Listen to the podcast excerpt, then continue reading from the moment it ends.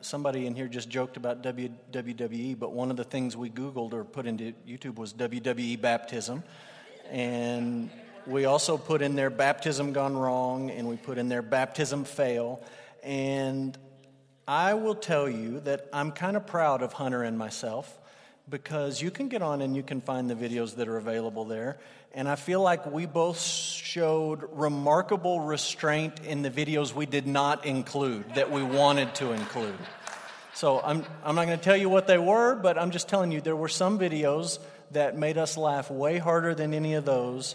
And we just kind of looked at each other and said, eh, we probably ought to leave that one off for church and just let people look at that on their own. So now you're curious. You're going to get on your phone and look during, during the lesson here.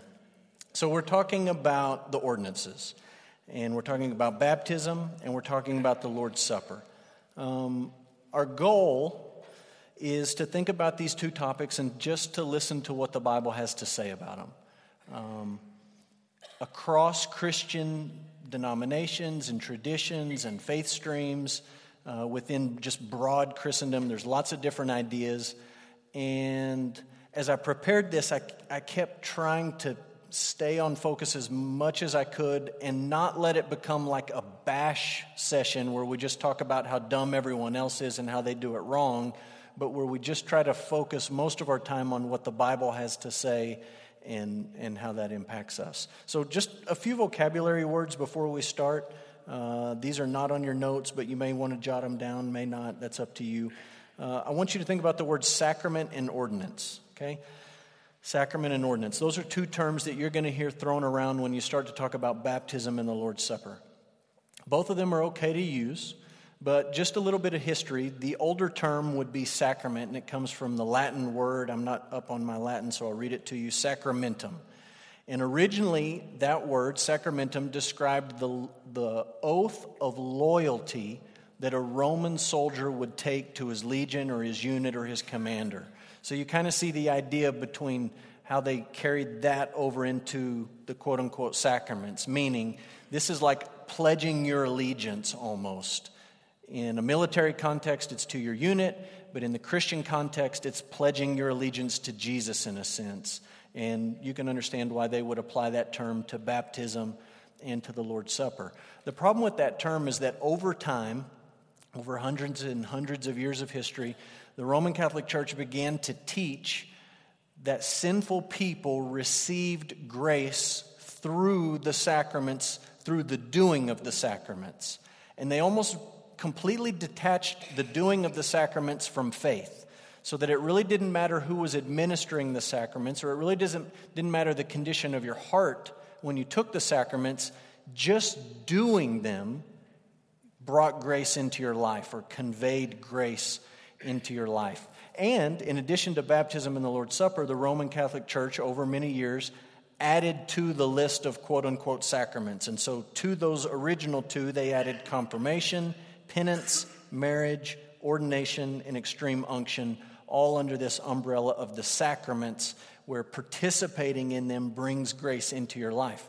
So, 500 years ago, in the Protestant Reformation, guys like Martin Luther and John Calvin stood up and said, Look, it's not just the doing of the act that gets you to uh, into God's good graces or that helps you to receive or conveys this grace into your life, but it's faith alone in Christ alone. That's how you receive God's grace.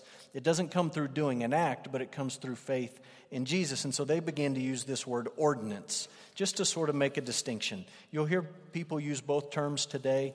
Uh, we're not going to witch hunt you if you call them sacraments, but just because of the history of how the terms have been used, my preference would be to call them ordinances. So, hence on your sheet, tonight we're talking about ordinances. As I studied, a lot of the authors I read talked about the ordinances as signs and seals signs and seals. And the best way I can explain to you what they were trying to convey with these two terms is to say, when you get married, you put a ring on your finger, traditionally, right? The ring itself does not make you married, but it points to the fact that you are married. It's a sign of that, it's a seal of that, it's a visible, tangible reminder of that. And that's sort of what some of these authors are trying to convey when they talk about the sign or the seal of the Lord's Supper and baptism. They're saying doing the act is not what makes you a Christian, but doing the act is a sign that you are a Christian. It's something that Christians participate in. And so you'll hear these terms thrown around sacraments and ordinances, signs and seals. Uh, let's jump to the scripture and just ask what do we need to know? What do we need to know about the ordinances? And we'll start with a big picture, just an, a front to back of the Bible overview comparing the Old Covenant to the New Covenant. Okay? In the Old Covenant, circumcision marked the people of God, and the Passover was the regular celebration of God saving his people. When you fill those blanks in, I know there was a Day of Atonement, and that was an annual thing, and I know there were other feasts and festivals that they celebrated regularly.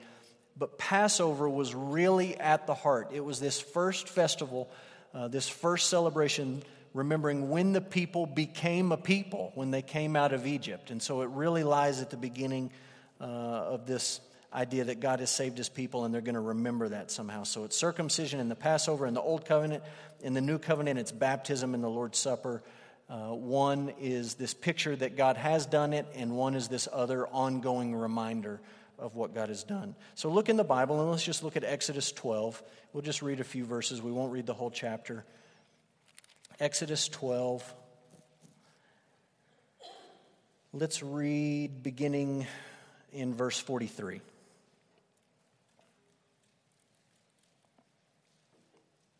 Exodus 12:43. The Lord said to Moses and Aaron, "This is the statute of the Passover. No foreigner shall eat of it. It's only for you, only for you." Every slave that is brought for money may eat of it, eat of it after you have circumcised him, meaning after he's been marked out as one of my people. No foreigner or hired servant may eat of it. Shall be eaten in one house. You shall not take any of the flesh outside the house. You shall not break any of its bones. All the congregation of Israel shall keep it. If a stranger shall sojourn with you and would keep the Passover to the Lord, let all his males be circumcised, then he may come near and keep it he shall be as a native of the land. But no uncircumcised person shall eat of it. There shall be one law for the native and one for the stranger who sojourns among you. All the people of Israel did just as the Lord commanded Moses and Aaron. And on that very day, the Lord brought the people of Israel out of the land of Egypt by their hosts. So you see both of those ideas connected there. Circumcision marks you out as one of God's people, and the Passover is to be this perpetual reminder of what God has done to save his people. And the new covenant parallel to that is baptism and the Lord's Supper. So we're going to talk first about baptism and then we'll talk about the Lord's Supper. Okay? What is baptism? The classic Baptist definition is baptism is the immersion of a believer in water. It's the immersion of a believer in water. And we'll break that down and talk about the, the parts of that and why we believe those parts. First of all, let's talk about the believer part. Baptism is for believers. Maybe you've heard people use the phrase believer's baptism, okay? Here's a quote from one of my favorites, John Dagg. You've heard of him before in this series. Those only are proper subjects of baptism who repent of sin and believe in Christ. A little bit archaic in the way he puts that sentence together, but you get the idea. The only people that ought to be baptized are those who repent of sin and who believe in Christ. Why would Baptists insist on that? I'm going to give you a couple of reasons, okay? Number one, the baptism stories in Acts describe the baptism of people who repent of sin and believe in Jesus. Like when you read through the book of Acts and you're looking at who gets baptized, the only people you read about getting baptized are those who are turning away from sin and believing in Jesus. And I just want to put your mind at a little bit of ease that when you read through Acts, sometimes you read about people repenting and believing. Sometimes you read about them repenting and being baptized. That doesn't mean they didn't believe also. It's just what's mentioned in that passage. Sometimes it talks about believing in being baptized. Sometimes it may talk about only one of those things, but when you read through the book of Acts, you realize all three of those things go together and you can't really separate them. Repentance and faith and baptism, they all went together. And let's just look at a couple of examples of that. Look at Acts chapter 2. Acts chapter 2, beginning in verse 38. Peter just preached. The crowd is cut to the heart. They say, Brothers, what shall we do? Verse 38, Acts chapter 2. Peter said to them, Repent and be baptized. So you see two of those things connected repentance and baptism. In the name of Jesus Christ for the forgiveness of your sins, and you will receive the gift of the Holy Spirit. Flip over to Acts chapter 16. Acts 16 is the foundation of what we've been talking about on Sunday mornings in our study on Philippians. And you see it here in Acts 16, the connection between baptism and repentance and faith.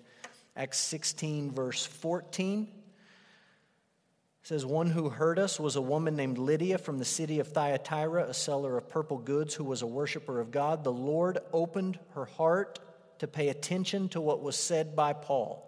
And after she was baptized, she and all her household, she urged us, saying, If you judge me to be faithful to the Lord, come to my house and stay. So God opens her heart so that she can repent of her sins and believe the gospel and she's baptized. Stay in chapter 16 and look at verse 33. This is the jailer.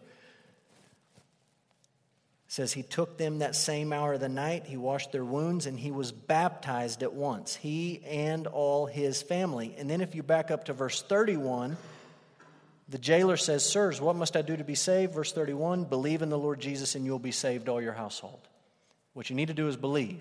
And then immediately they follow that up with baptism. So you see these things connected repentance and faith and baptism. Now, one little side note, not on your notes. As we read in Acts 16, you read about these household baptisms. And our Catholic friends and our Presbyterian friends and our Methodist friends would look at those passages and say, look, the whole household was baptized. Baptism is for an entire family. All the people in this household were baptized. So today, if a family is coming to our church, we're going to baptize the entire household. And they think that's a sound argument for why it's right or acceptable or okay or good to baptize infants. And our response to that would be well, it does make a connection pretty consistently through Acts between repentance, faith, and baptism. So it could be that when Luke says the household was baptized, what he means is all of those who repented and believed were baptized because those things seem to really go together. You could also look at that and say it's entirely possible that Lydia didn't have any infants in her house. It's entirely possible that the Philippian jailer had grown children. Just because everyone under his roof got baptized is not really a slam dunk argument to say we should then baptize babies. So, as Baptists, we're saying we are baptizing those who repent of sin and believe in Jesus. And a second reason we do that is listed on your outline. Is the meaning of baptism suggests that only those who have begun to follow Christ ought to be baptized. Like that's the meaning of baptism. And you see that in Galatians chapter 3. You can turn to Galatians 3 and you can look at verse 27 where Paul says, As many of you as were baptized into Christ have put on Christ being baptized into Christ is putting on Christ. And we put Christ on through repentance and believing in Him, having faith in Him. And so Baptists have said historically, we're going to baptize believers. Now let's talk about that first word you filled in immersion. Okay? The proper mode of baptism is immersion. You say, well, what are the other modes? Well, some denominations sprinkle, some denominations pour. Take water and pour it over your head. Some denominations or some, uh, I don't know about denominations, but I say I've heard of some non denominational churches that wipe. They take water and wipe it across your forehead, and they call that your baptism. So, why do we insist that the proper mode is immersion? Several reasons. Number one, the Greek word baptizo means to dip or to submerge or to immerse. That's what the word actually means. You find the exact same word used by ancient authors to describe ships in battle being sunk. Like they blow a hole in the side of the ship and the ship gets baptized. It goes under the water. Doesn't mean that they're sprinkling water on it or pouring water over the top of it. The idea is it's underneath the water, it's down. It's the exact same word used. And just a little interesting piece of history. When the Bible was being translated into English for the very first time, okay? Rewind way back in history. They're translating the Bible into English. Almost all, almost all of the Christians in Europe were baptizing by sprinkling. That's how they did it. And we can talk about how they got to that point on another lesson. But they're all practicing baptism by sprinkling infants. They're translating the Bible. They come to this word baptizo, and the obvious translation is to dip, or to immerse, or to dunk, or plunge under the water, or whatever you want to say. But they're not stupid guys, and they sit around and they say, you know, we really don't do that. So that's going to create some problems for us if we translate that word the way it ought to be translated. So instead of translating it, they transliterated it and essentially invented a brand new word baptize. Sounds an awful lot like baptizo. People say, well, what does it mean to baptize? Well, then you get to define that term because they don't know what it means. So, just an interesting piece of history of how we ended up with this word baptize and why we have some, so, so much confusion about it. Why else do we do immersion? A couple more reasons. Baptism stories in the New Testament su- suggest baptism by immersion. And I'm going to let you look those passages up. Mark chapter 1 talks about John's baptism and Jesus being baptized. Both of them suggest that they go down into the Jordan and then they come up out of the Jordan.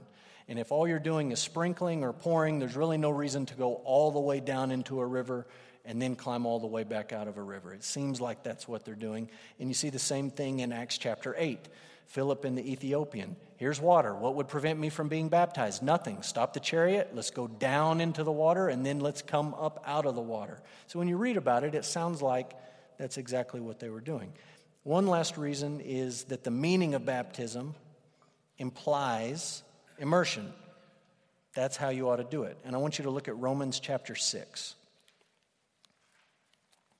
This is one of the things I talk about, I try to talk about with everybody who gets baptized here when we're talking to them about why we do it, how we do it, why we do it, the way we do it, all of those things. Romans 6, starting in verse 1, Paul says, What shall we say then? Or do we, are we to continue in sin that grace may abound? By no means. How can we who died to sin still live in it? Do you not know that all of us who have been baptized into Christ Jesus were baptized into his death? We were buried, therefore, with him by baptism into death, in order that just as Christ was raised from the dead by the glory of the Father, we too might walk in newness of life. And so you've heard some of those words said maybe at a baptism, buried with Christ in baptism, raised to walk in newness of life. And that's where it comes from. It's this idea that baptism is a picture that the old you has died and the new you is alive. And it's really pretty obvious, at the risk of being kind of morbid and grotesque, if we take you under the water and hold you there, you die. That's the point. The old you has died, and the new you has now come to life to walk in newness of life. A few more thoughts on baptism. Baptism is a church ordinance, and it is an initiatory ordinance. It should only be administered one time.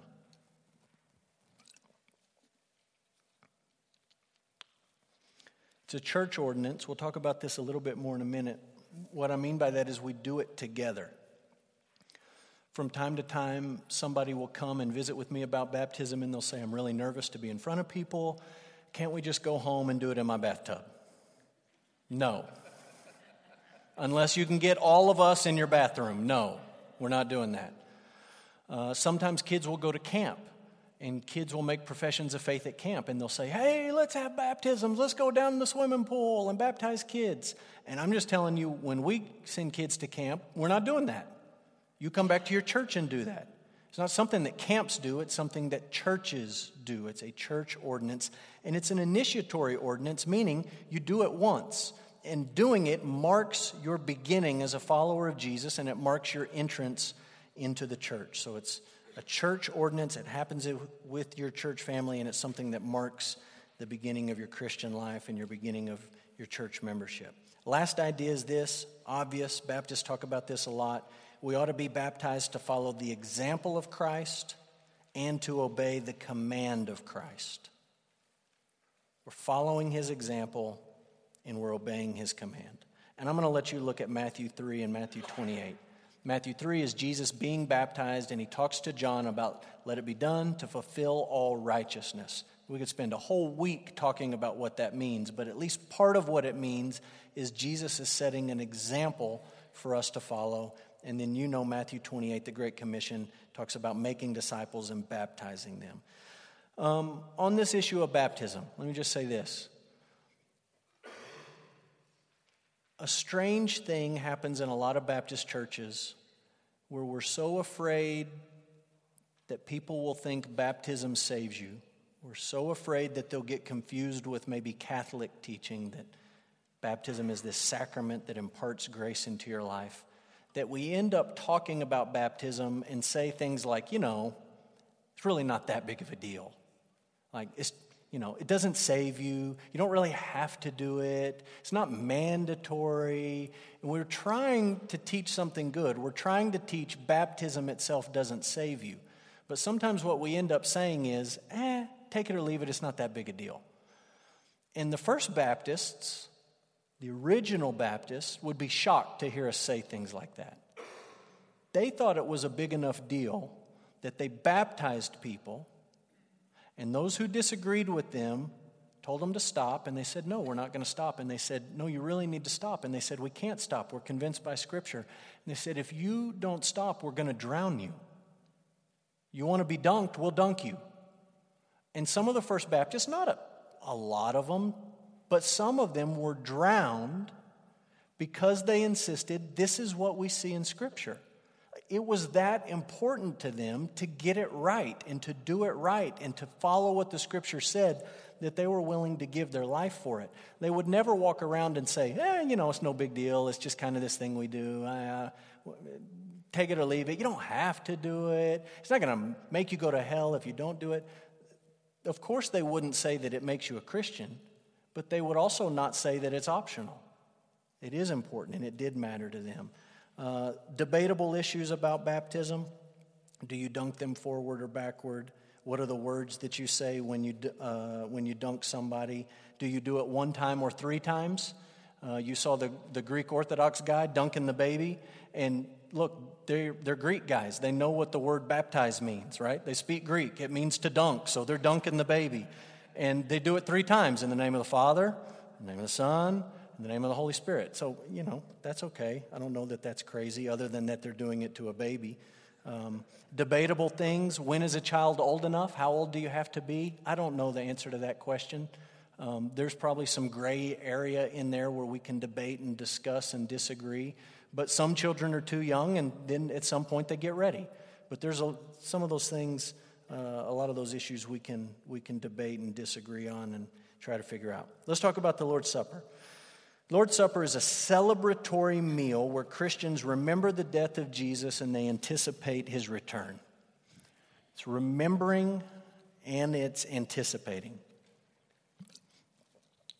Some of you may have heard or been in churches that use the term the Eucharist for the Lord's Supper. That's a, a fine term to use. That's just a word that means thanksgiving.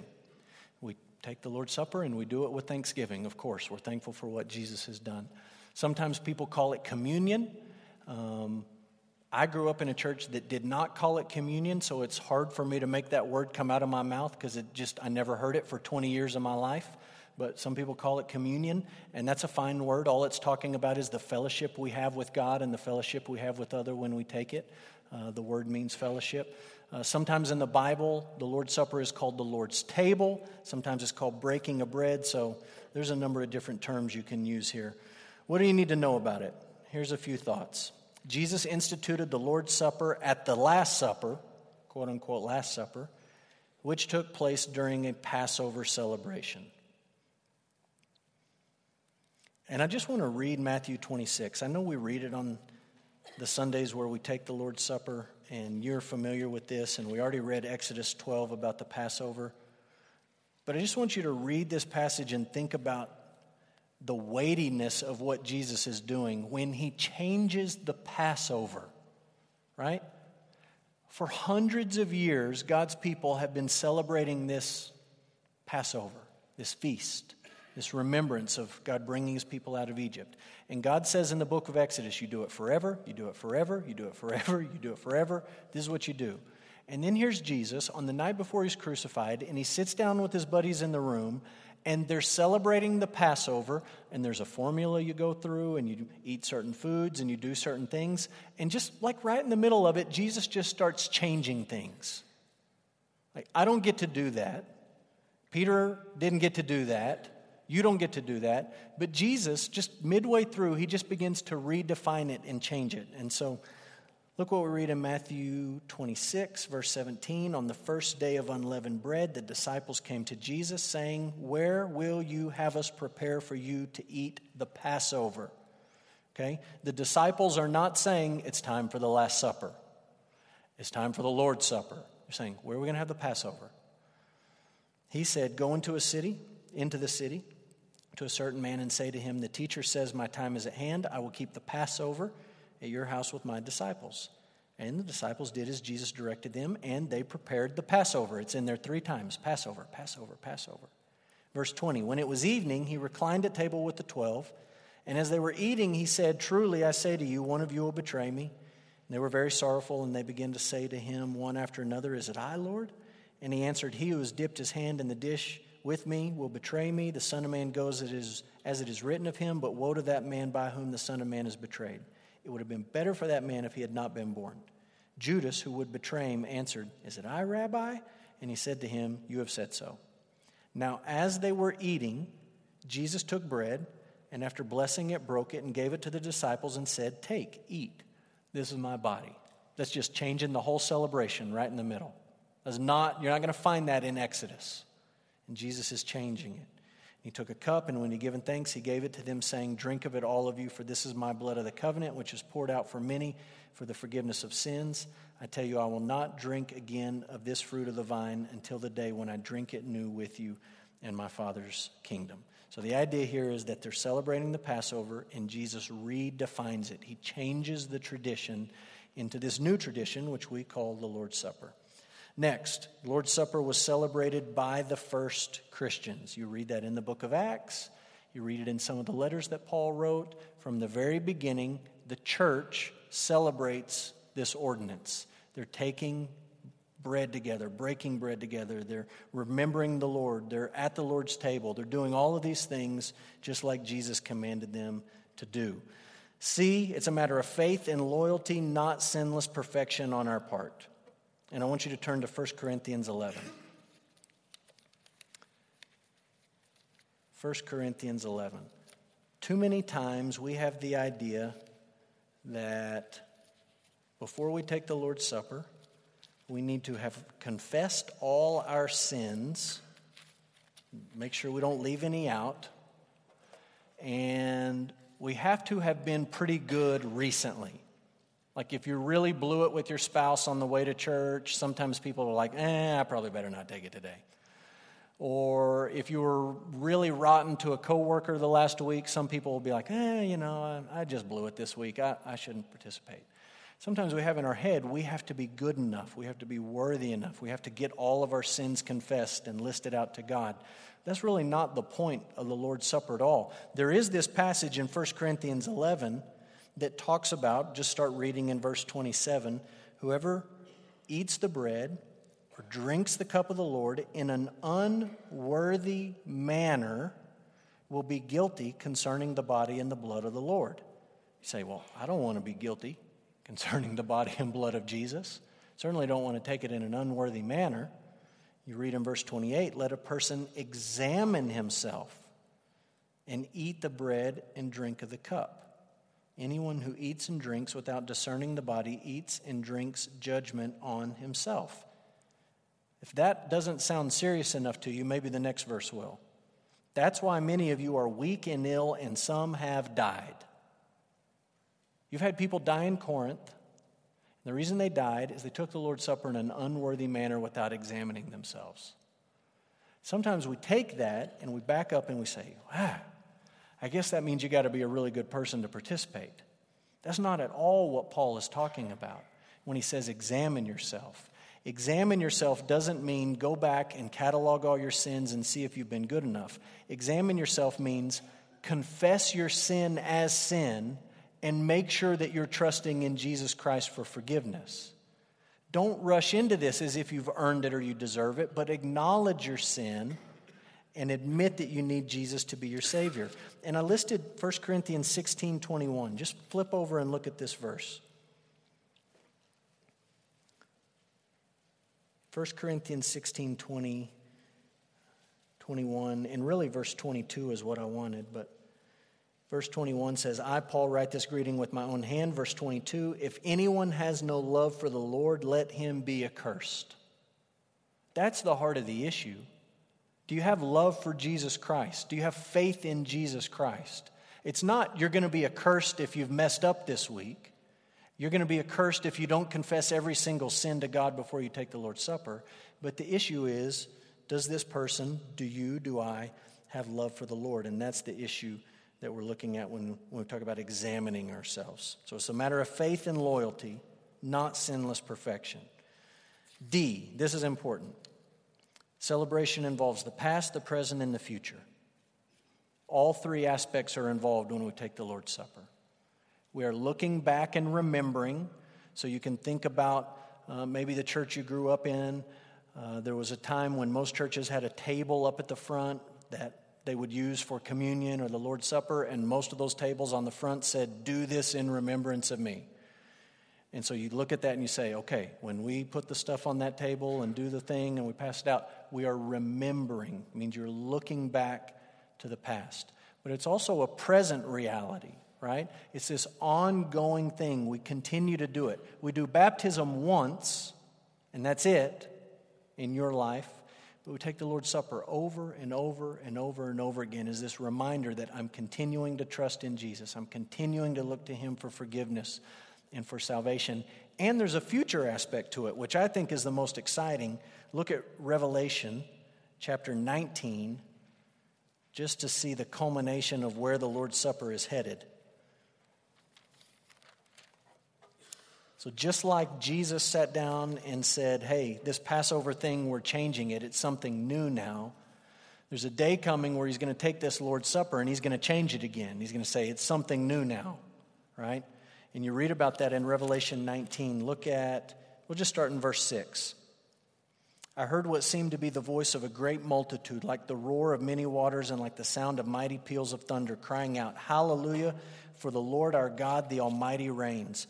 Let us rejoice and exult and give him the glory, for the marriage of the Lamb has come, and his bride has made herself ready. It was granted her to clothe herself with fine linen, bright and pure for the fine linen is the righteous deeds of the saints. So we're talking about a marriage. It's going to be between Jesus and his church, the bride and the lamb. There's going to be this marriage. What's the best part of any decent wedding? It's certainly not the sermon, and it's certainly not sitting in the sanctuary, and it's certainly not waiting for them to get to the reception. It's when you actually get to eat, right? That's the best part. It's not watching all the goobers try to dance and all the other crazy stuff. It's the food, and it's coming. Verse 9. The angel said to me, Write this down. Blessed are those who are invited to the marriage supper of the Lamb. And he said to me, These are the true words of God. And I fell down at his feet to worship him, but he said, You must not do that. I'm a fellow servant with you and your brothers who hold the testimony of Jesus. Worship God. Testimony of Jesus is the spirit of prophecy. Revelation is saying in the end, there's going to be this marriage between Jesus and his church. And after the ceremony, we're going to eat. And Jesus himself talked about this in the Gospels, right? When you go back and you read Jesus at that Last Supper, instituting the Lord's Supper, he says, I'm not going to eat of this or drink of this again until when? Till I do it in my kingdom. It's pointing forward. And there's a, a parable Jesus tells where he talks about his return. And he says, Look, in the end, when I return, I'm going to serve a meal to my people, and we're going to sit down and we're going to eat together. And he's talking about this meal in Revelation 19. So, past, present, and future. Um, history on the Lord's Supper. My favorite story about the Lord's Supper happened in the year 1054. couldn't find any good pictures of this, so I don't have a picture to show you. But in 1054, there was this growing rift in the, back then they would have just called it the church. Okay, there was no denomination. So there's this growing rift in the church. And the rift is between the East and the West, and they're just starting to separate from each other. So the East would be like the Orthodox guys, you saw them on the video dunking the babies. Uh, the West would be the Roman Catholic guys, and they're just disagreeing. They're not getting along. There's a lot of issues. Uh, they can't agree on what day to celebrate Easter on, and they're fighting about that. And they're arguing about what you should wear when you're doing the Mass and all. I mean, they're just arguing about stupid stuff. And one of the things they're arguing about is should you use leavened or unleavened bread in the Lord's Supper? And they're arguing and arguing and arguing, and the guys in the East say you should use leavened, and the guys in the West say you should, you should use unleavened, and they can't agree. So in 1054, they're celebrating a Mass, and these Eastern guys come in, they march in in the middle of this Mass, they slap this paper down on the table, and the table, or the paper they slap down on the table says, We excommunicate you all us guys in the East were kicking you guys in the West out of the church. And the guys in the West, what do you think they did? Real quick, they got a piece of paper and said, No, we're kicking you out of the church. And they both excommunicated each other and went their separate ways. And one, this for real, real history. One of the big issues they were arguing about is what kind of bread should you use in the Lord's Supper? So you can go east or west, I don't care what kind of bread you use, but use some bread in the Lord's Supper. People have argued about transubstantiation. The Catholics teach that in the Mass, when the magical words, they don't say magical words, that's not fair. When the right words are said, the priest says the words over the elements, and they actually become the body and the blood, which is why they're so careful not to drop any crumbs. They're so careful not to lose any drops. They wipe the cup very carefully. And the scholastic and the medieval theologians would talk about well, what if we drop a piece of the bread and a mouse eats it, or you spill blood on the floor, or what happens? And they got so concerned with the cup at one point in church history. They were so concerned that you common people would drop the cup that they really said, You don't get the cup anymore. You can have the bread, but you, you don't get the cup. And really, the root foundation reason was you might drop Jesus' blood all over the floor. And that would not be right. So the priests are going to get bread and juice or bread and wine, and you're going to get bread, and we're going to call it good, and nobody's going to drop, drop the blood of Jesus. And that's rooted in this idea that they say the words and it actually changes.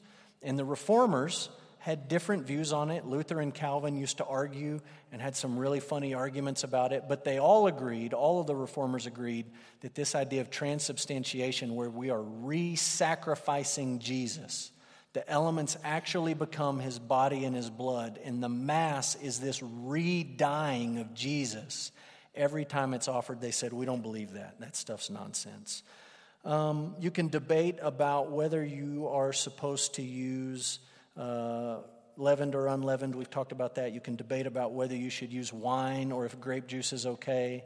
I've seen posts lately about whether you should use gluten free or not gluten free crackers in the Lord's Supper. Plenty of things to debate. Um, we don't have time to talk about all these. One issue we could talk about is who can participate. Some churches practice closed communion.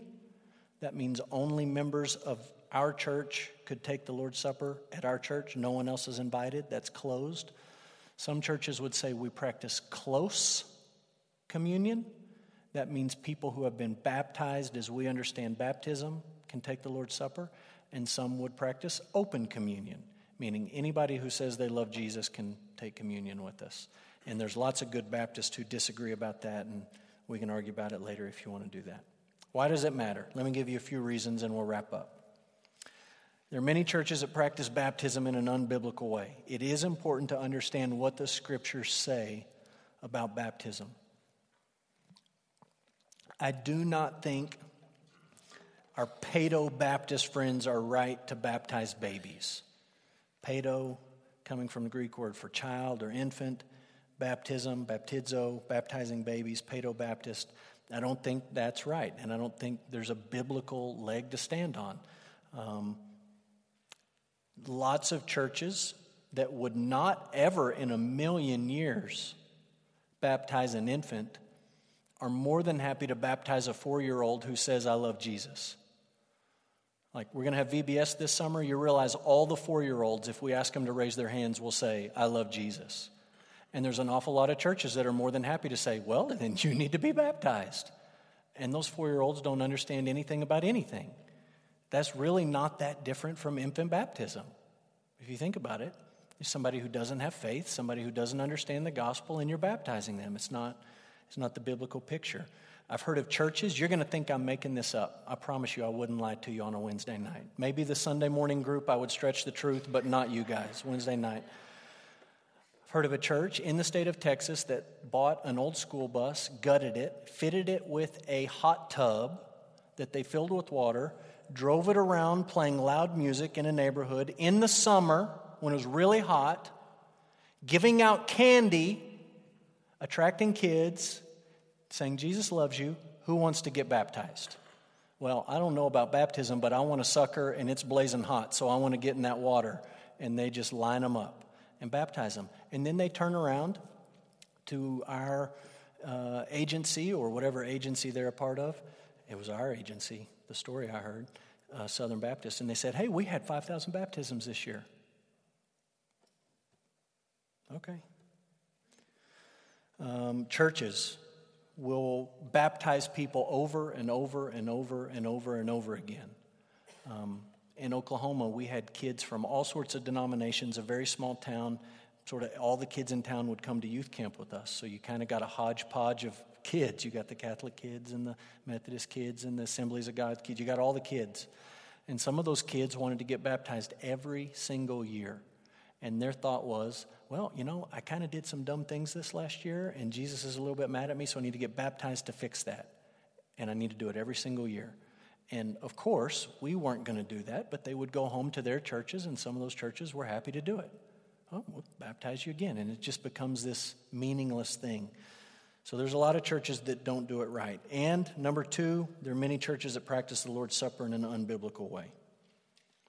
This idea that so many people have where they say, I can't participate in the Lord's Supper because I'm not a very good Christian. That's an unbiblical idea. Where did they get that? Well, some pastor taught it to them, some Sunday school teacher taught it to them, some elder or some deacon told them, You shouldn't participate if you've been a rotten person this last week. That's not the point. We're all rotten people. That's part of what you're admitting when you take it. Like picking the elements out of the tray is you saying, I am a rotten person and I need Jesus to save me. Um, sometimes churches turn it into like a funeral.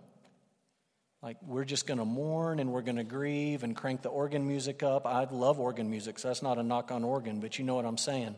Just crank it up, make it mournful, make it sad. Everything I said in this lesson I use the word celebration. It is a celebration of what Jesus has done for us, that for the joy set before him, he endured the cross. It's not a mournful thing. He's not asking you to feel sorry for him. He's not asking you to sit there and think, oh, those nails must have really hurt. Oh, those thorns must have been really bad. That's not the point. The point is, are you admitting your sin and trusting in Jesus? Uh, some churches, they just do it with subgroups of their church. Maybe a Sunday school class will do it. Maybe the youth group will do it while they're on a trip. Maybe a mission team will go overseas and do it on the mission team. And that misses the point. It's a church ordinance. We do it when we're together. Does that mean everyone whose name is on the roll has to be here? Of course not. But it means we do it when all of the church has opportunity to be here and to participate. Number three, you have to use wisdom when you do baptism, when you do the Lord's Supper, because there's a lot of things that the Bible just doesn't answer. Things that maybe we would like to know that the Bible just doesn't tell us. Things like who can do a baptism? Does it have to be a pastor? Can it be a parent? Can it be a deacon? Can it be a Sunday school teacher? Can it be a friend? Bible doesn't really tell us who can do it. How old does a child have to be? When should you baptize a new convert? Should you do it immediately or should you wait and see if their faith is genuine? Well, the Bible doesn't really tell us exactly how to figure that out. Uh, how often should you take the Lord's Supper? Who can help pass the Lord's Supper uh, elements out? Do you pass it out from the front or the back, or how do you look? There's a lot of things the Bible just doesn't tell us, and you use wisdom in those things. I've mentioned this already. These are church ordinances, meaning we do them together. We do them together. We celebrate baptisms together, we take the Lord's Supper together. And the last idea is pretty simple believers ought to take the ordinances seriously. It doesn't mean you ought to be scared of them, it doesn't mean you ought to be fearful of them, but it does mean you should take them seriously. And we read Paul's words to the Corinthians when he said, Don't take it in an unworthy manner. You need to examine yourself. You need to see where your heart is at. Do you have love for the Lord in your heart when you participate in these things? And uh, they are important and they're worth us looking to the scriptures to try to figure out what they have to say. So let me mention a few books and then we'll spend some time praying together. I've mentioned this book almost every week. I haven't showed it to you every week, but it's a book called Systematic Theology, and it's a thick book, and that intimidates some people. But this is one of the most helpful books that I've ever bought. I go back and I read it all the time. I look things up. I go for verses. I go for ideas. I go for uh, reminders and it's a systematic theology. So he covers all the topics and then some that we've covered on Wednesday nights, and it's super, super helpful. Wayne Grudem, Systematic Theology. Um, this is a book that our staff and our elders just read. It's called Habits of Grace by David Mathis. It's a book mostly about spiritual disciplines, but it also talks about how we practice spiritual disciplines as a church family, which is one of the things I really liked about it. And so our staff and our elders just read it, and it's a great book. He talks about baptism and the Lord's Supper in that book. And then, if you just are a little bit nerdy like me, and you like to study Baptist things and why are we Baptist and not Presbyterian and what's the difference and why does it matter? Uh, I listed a couple of books here, one called The Baptist Way and one called Believer's Baptism, that are both really great books about some of the things that make us distinctive as Baptists. So there's a few books if you're interested in reading about the ordinances.